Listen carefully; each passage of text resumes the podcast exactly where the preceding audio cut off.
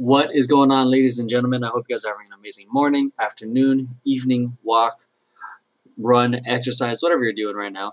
Uh, today's episode is a little different. It's an interview I did on the Mind Over Matter podcast I did with Heather Hakes. Uh, we're going to be covering a lot of things from learning from your triggers, uh, certain metaphors that I've learned from my son indirectly, uh, certain coping mechanisms that have helped me deal with anger, uh, deal with certain anxiety. Uh, this episode's really, really dope. I had a lot of fun doing this one, and I hope you guys do too.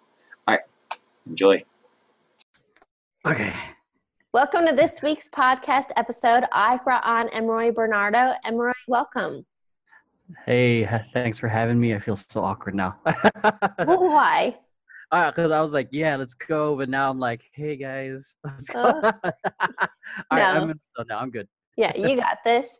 Uh, give the listeners a little background. Where do you live? What do you do? Um, I I live in Los Angeles, California. Um, I am I run a social media company called Vision Paradox uh, by day, and by night I'm also a professional dancer. That means b-boying, hip hop, and not stripping. Okay, just to get that clear, because a lot of people think, oh, night think, dancing. Yeah, yeah, night dancing. No, I, I I'm a professional dancer. Um, I also I tour and perform around the country uh, with a company called Antics, and sometimes solo, uh, depending on the b- booking, while at the same time still running my company on the go. So busy man. And then balancing that with dad life. Yeah, and actually, before we started this interview, we were talking about I'm currently reading Robin Sharma's book 5 a.m. Club, but you start every day at 4 a.m.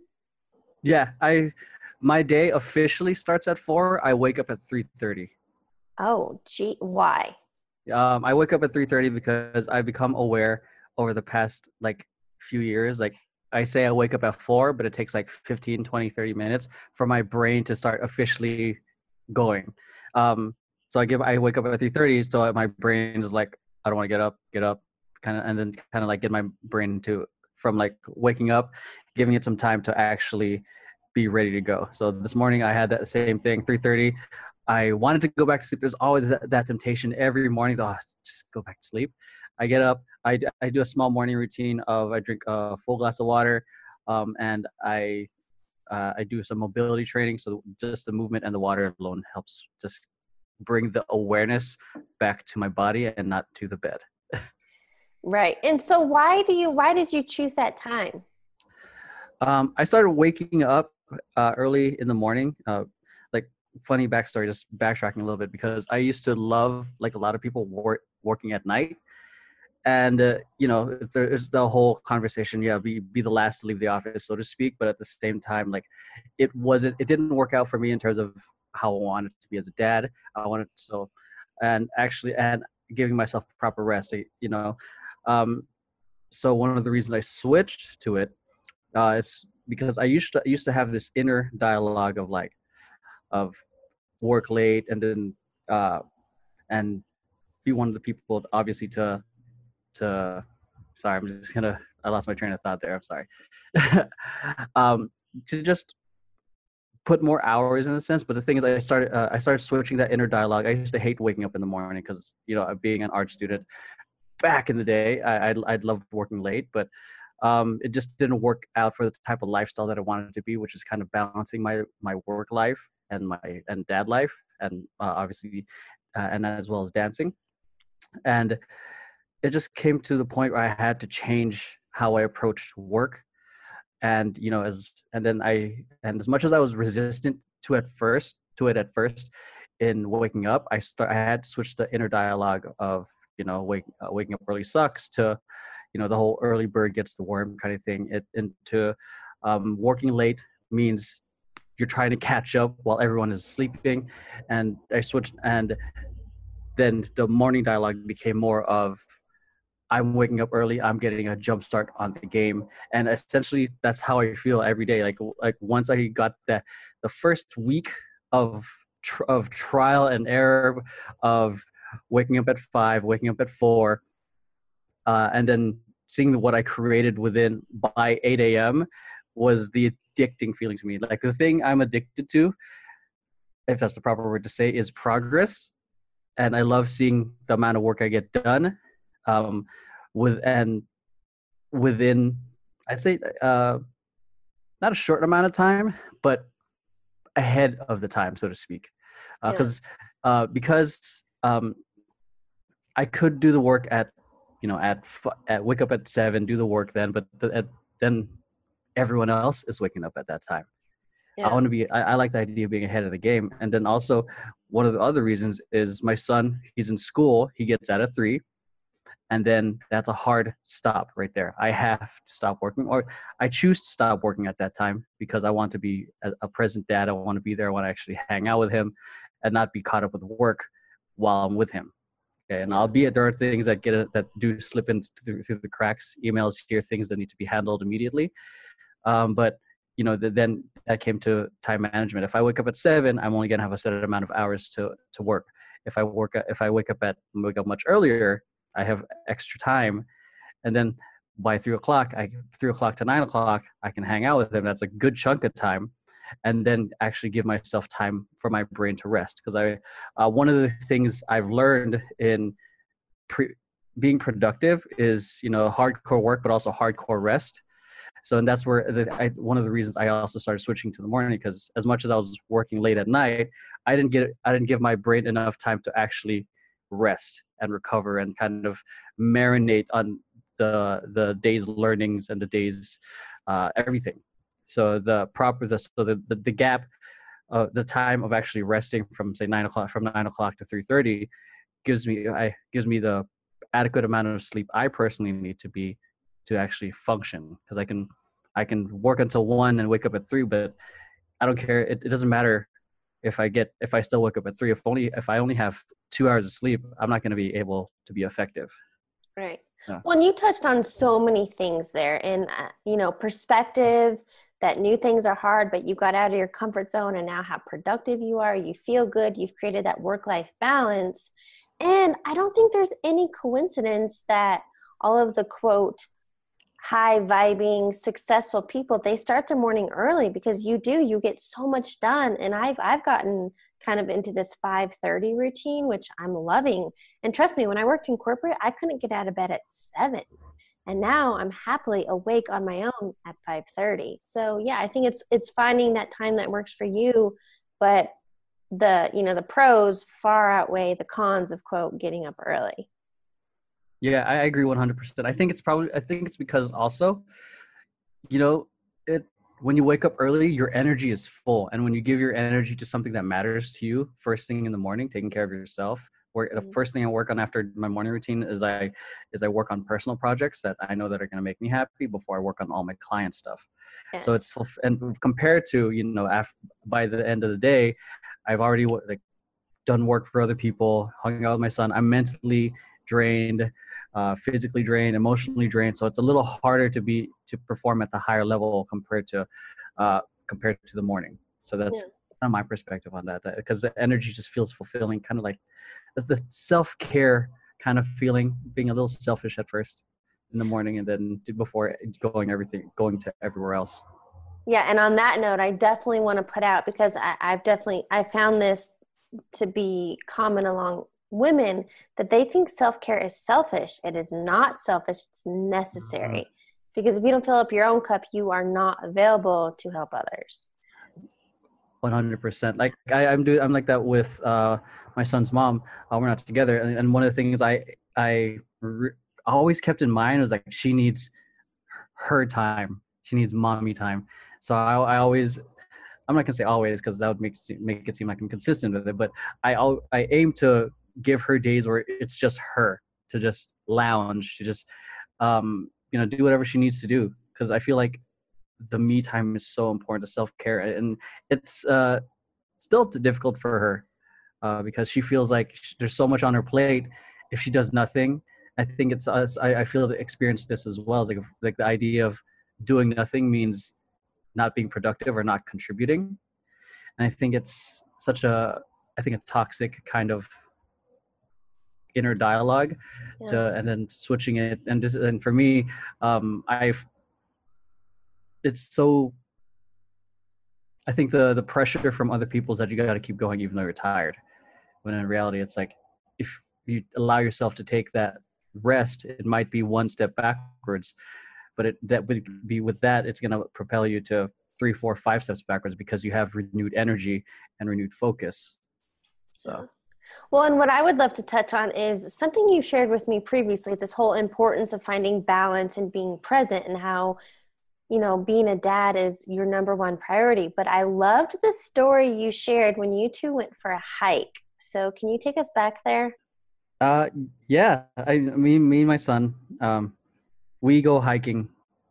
I'm not gonna say a lot, but like at least once a month because I I view it as a uh, actual like journey together. Like we we like if he falls in the water or if he falls on the dirt, I help him get up. It's kind of like a metaphor in life as we're walking through the journey. Wow. So and then like I like every time he's walking, like he's fallen so many times. It's like um I tell him get up. It's part like we fall sometime. Like he he's cried and somebody's like, in, oh I got sorry I live on a main street. Let me let that pass. Okay, so um yeah, there's there are moments where he does cry on the hike because he, the falls actually hurt, but I hug him, comfort him, and say it's okay. We fall sometimes, but we get up and keep going, and I'm always going to be here to help you out sometimes yeah. i pick him up sometimes you know doing and then i for me i see it as a metaphor as life he's young i don't know how he's going to see it but hopefully down the line he see he sees the the value of these hikes uh, maybe through this podcast i'll get it um, and but the thing with me is like me being someone who wants to create progress and always get things done like the speed of how we do these hikes cause can be a little bit fast.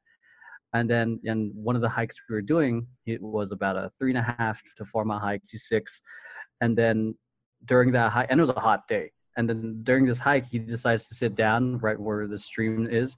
And i'm like and then i see other people passing by and like families just walking by like five ten families passing by. We were chilling for about 40 minutes. And i'm like jordan we go. Let's go. Let's finish. Let's finish the hike. But then i just see him sitting there and just looking around the scenery and just kind of taking it in, enjoying it.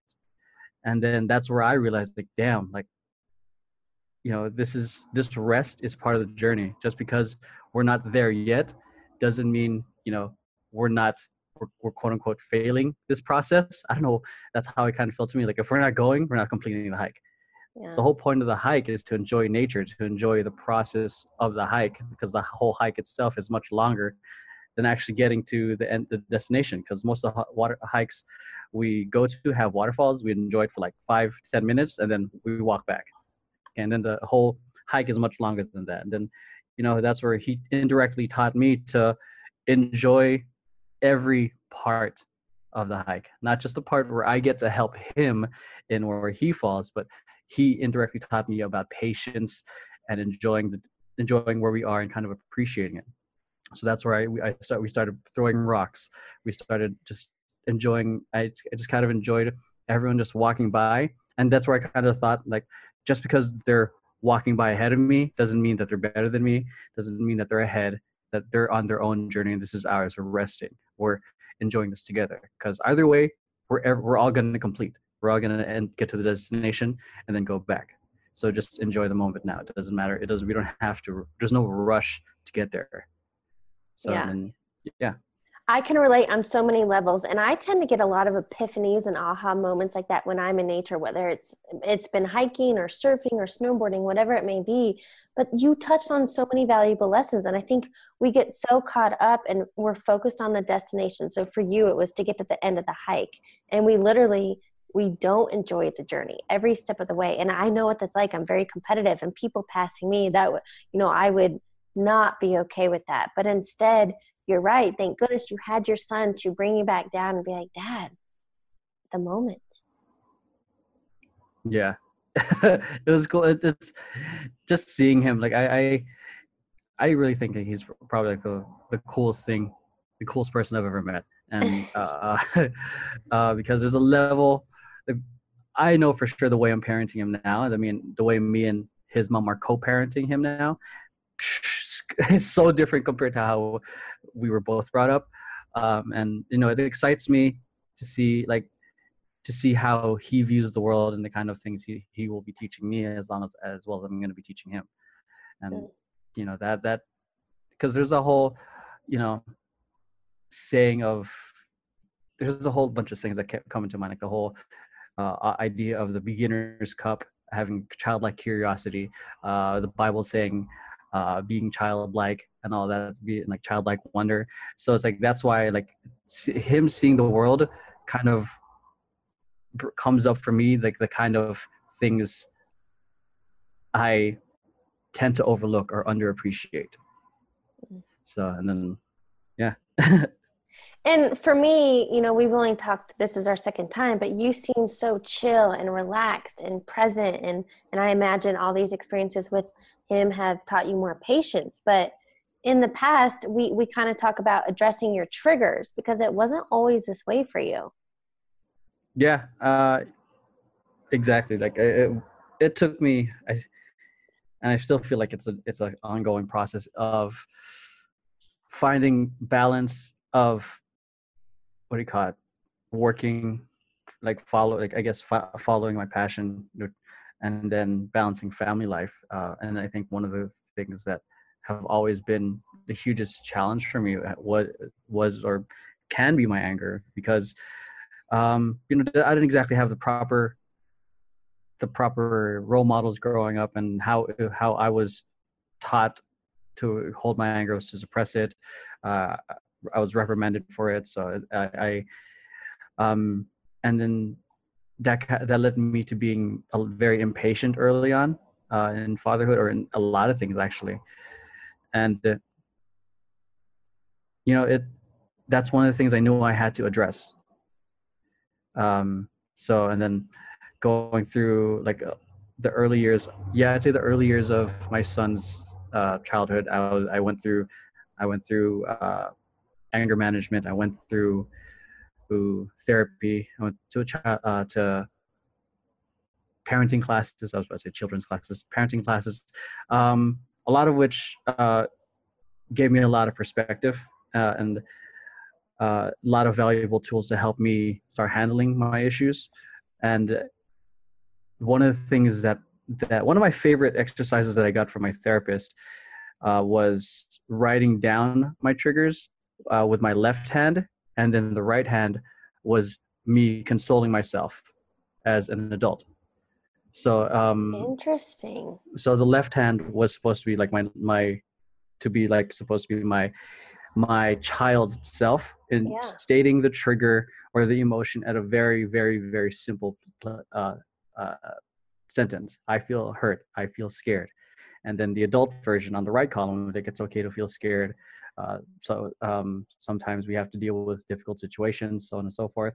So it, it became more of a a very very um, powerful coping mechan- uh, coping tool. Um, I think I used it like earlier this year when I was going through some some, some tough personal issues, and then it it's still it's as simple as it is. It, it like tears me up because it's like uh, the whole point of it is to get activate two different parts of your brain. Um, and yeah, and then that be and through that, that's where I realized like whatever triggers you is always where the lesson is Mm-hmm. And I wish that I was more aware of that or put that into more practice when I was like sooner, like way before I became a dad, because um, because um, there were moments where I was triggered and I knew that this is something to look at, but I ignored it. And I ignored it and I ignored it. And then, uh, and then one of my favorite quotes was from Oprah, is from Oprah, where she says, "Some life comes sometimes comes to you at a whisper, then it comes to one big push," and that's where it came, or that's what it led to. And then, and then, uh, which kind of which led me in jail, um, and then that's where when I was reflecting in jail, I was like, I could ease. I I was all, I was very aware of like I could point the finger at who called the cops or the at the cops itself but then i realized i had to ask myself how did i get here how do i never get here again and then um, that's where i started asking myself like what were the points in my life that i did not did, did i not pay attention mm. and then uh, now so like and it's it's been a long hard practice because it's when when you're in the moment and the emotions are high putting it into practice is so hard and then uh, it, and I've got I know I've gotten a lot better at it, especially like the like the arguments between uh, between me and Jordan's mom back then would be like it would escalate quickly. But now when me and her don't see eye to eye, I, I feel it like rising in my gut and I feel the pressure in my head. Like I'm aware of where that I'm, I'm starting to feel triggered. Then I tell like, okay, I need, well, can we talk about this later? I'll, I need to take like a timeout. Yeah. And it's tough because I want, I want to mouth off and be like, and I want to be right, but it doesn't lead to the, the proper, the proper, you know, solution. So I need to take that time out and kind of uh, add it, like I, I let myself cool down, take a nap, eat something. Because one of my favorite things also that I've learned from anger management was halt. Like never get into a serious conversation when you're hungry, angry, lonely, or tired. Oh, that's powerful. So and then uh, so then I, I when I during that time out I kind of check in. Am I hungry? All right, eat something. Am I angry? Obviously, I'm angry. Am I lonely? No. Am I tired? Maybe I need to take a nap. So. Mm no worries. So no and i think you you touched on so many things and obviously you have become so self-aware. You took 100% responsibility. You stopped pointing the finger right? And then i i feel like your emotional intelligence is now through the roof but you had to do the work. And you're right i i definitely try to preach this to people that whatever the trigger is you need to go towards it. Like you said the lesson is in the trigger and yeah. so many people resist resist it run away from it don't want to deal with it. But that's where the less that's where the growth is. Yeah and and you know it's a, a very cliche and popular sayings like growth is at the end of your comfort zone. That trigger is the end of the comfort zone and you have to run towards it because you know we can't go out of our comfort zone when it's convenient. Mm. life is life's going to throw us you know uh, a lot of curveballs. You know we like when life gives us the surprises, but when life throws us curveballs, we call those problems. So those surprises we call problems, and then we have to address it. And then I, mean, recently, like last week, um, like just open transparency, like my business is going through a rough patch right now, and I honestly felt uh, super triggered and bummed and and down. But I, I knew that I, if I want, if I was gonna get through this, I have to take it head on. But I can't take it head on at that moment. I was feeling down. I was feeling sad. I was, I felt, um, yeah. In the essence is sad. So I took a lot of naps. I took a day off to allow myself to kind of process the emotions. Uh, and I think, and then let go and focus on what needs to be done next. Because it's so, I think it's important to process the emotions, but never to live there. I think uh, some uh, some people end up living too long in a certain emotion or a certain state of mind that they make that the reality instead of a temporary place. For sure, and that's powerful to feel the feelings. Like, don't suppress them, don't ignore them. Feel the feelings, then you got to let them go. Yeah. So yeah, now uh, developed a strategy or plan of attack, so to speak, and things are looking up now. See, uh, and you, the, but the point is you having the emotional intelligence that you have and the self-awareness and knowing that rather than some people would think oh i got to take action and grind and hustle and whatever. No you had to step back get into alignment let things flow and now that's awesome. Yeah like i honestly felt that immediately in the midst of feeling that sadness or feeling disappointed I, I wanted uh, the inner dialogue was like we gotta we gotta handle this now. It's it's fight or flight mode. Handle it handle it handle it. And i'm like but i but i also knew this is what i did before. Excuse me. But this is what i did before and it was exhausting. Yeah. and i felt like let's do the opposite this time. And then um kind of took myself took care of myself mentally and i still did the the grinding and the work but it wasn't from a space of desperation it was more of a place of i don't know empowered possibility. Because uh, because my wordings how i approach uh, how i approach things is the intent is different coming from a desperate place compared to like where i felt rested felt focused uh, focused in in creating results instead of being desperate for results. Um, the wording the execution was much different. Would you say that you surrendered? Yeah, I would say that. Yeah. And I, I, I think that might be woo woo to some people or um, unknown to them. But I think for me to say surrender is to let go of the need to control, but you just surrender and it's kind of just the faith and trusting the process and, and just allowing. Yeah, trust the process. I've heard that so many times, especially like from like one of the leadership programs that I was in. I was like, oh, fucking trust the process. I'm sorry, I don't know if I can curse in here, but like I've You're heard good. it so many times.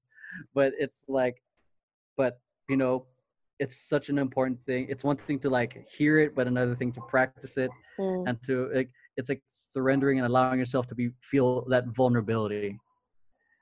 So yeah. and it's tough because we want as as people we want to be in control, but sometimes letting go of control creates more results. It's like for me, it's the same thing as like you know that step, so like that step backwards to propel you five steps forward. Yeah, I love that. Letting go of control to get pro what did you say process results? Oh i have no idea what i just said. It was amazing. Thank goodness this is recorded. Okay. So what i want to ask you then is what is one key takeaway you want listeners to get from this conversation um it's kind of a mantra i live by who you are in the process is much more important than what you achieve. Because mm. the way i've always seen is like you can be cutthroat or you can be uh you can get your result in two ways. You can be a cutthroat jerk and you know lie cheat steal to get there or you can be the type of person who is patient who gives and builds you know uh, a community so to speak or uh, inv- involves people in your journey. Because you can either have i think maybe gary vee said this you can either build the tallest building in town by building the tallest building in town or you can be, have the tallest building in town by tearing others down mm. so because you know you can be a success you can be su- successful but my favorite saying is uh, one of my favorite things is uh, people remember how you feel over what you accomplished. I think Maya Angelou said that, and it's like if you people might remember you that you're successful, but if you're a successful asshole, that's how you're gonna remember you. So, and but then if they remember you as successful, you know that's your personal result, but your legacy is gonna be how people remember you, how you made them feel in that process and getting there.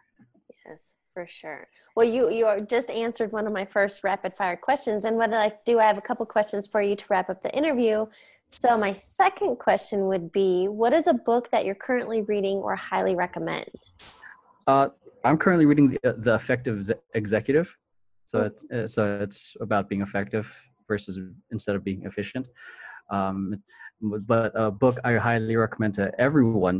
It's the first book I recommend is Four Agreements that was a life changer, especially in my perspective of anger. It, it, again, yeah. going, going again, point to the other finger, not taking the the whole section of not taking things personally. Whoa, that was it. I'm like, dude. yeah, that book is one of the staples in my collection. And actually, the first quote personal development I can remember reading, I was 15 and I, I would agree out of the four agreements to not take things personally is the one that has always i've just locked it in. You know when things are happening or people doing you don't take it yes that is like yeah. a, a, more than a motto to live by kind of like i don't know how you say that. It would be a principle? Yeah. A, val- a value? Kind of yeah Okay, then another question for you. Um, what advice would you give your younger self? oh God. Um, hmm.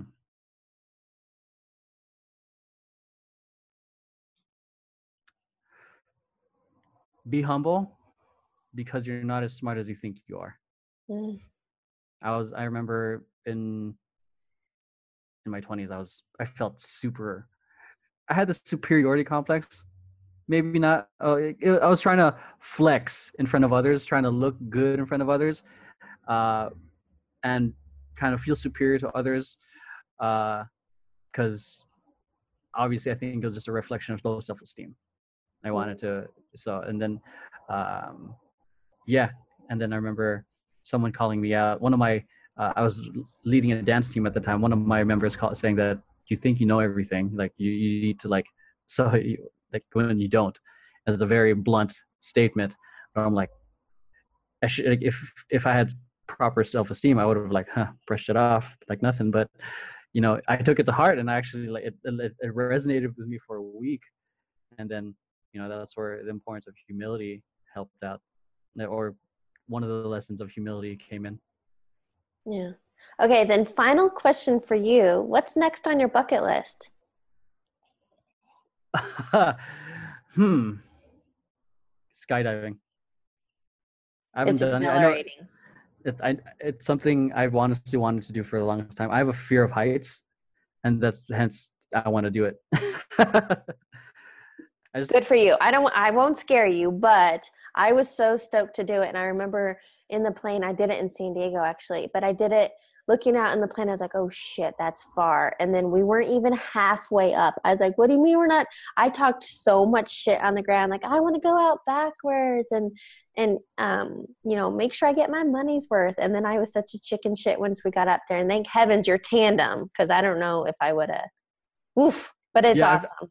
That's intense. Yeah. Like I felt like I, I, that's how I feel like. And I was like, oh, it shouldn't be too bad. But once you're up there, it's like, yeah like i actually looked up the, one of the these packages from a skydiving company like one day workshop so you can actually do the skydiving on your own yeah you can oh get certified uh, go tandem first maybe yeah so like yeah, yeah I, I, thought that's just like, mm. well good luck to you and uh, i acknowledge you for busting outside of your comfort zone thank you i appreciate you for having me here. Thank you again for joining me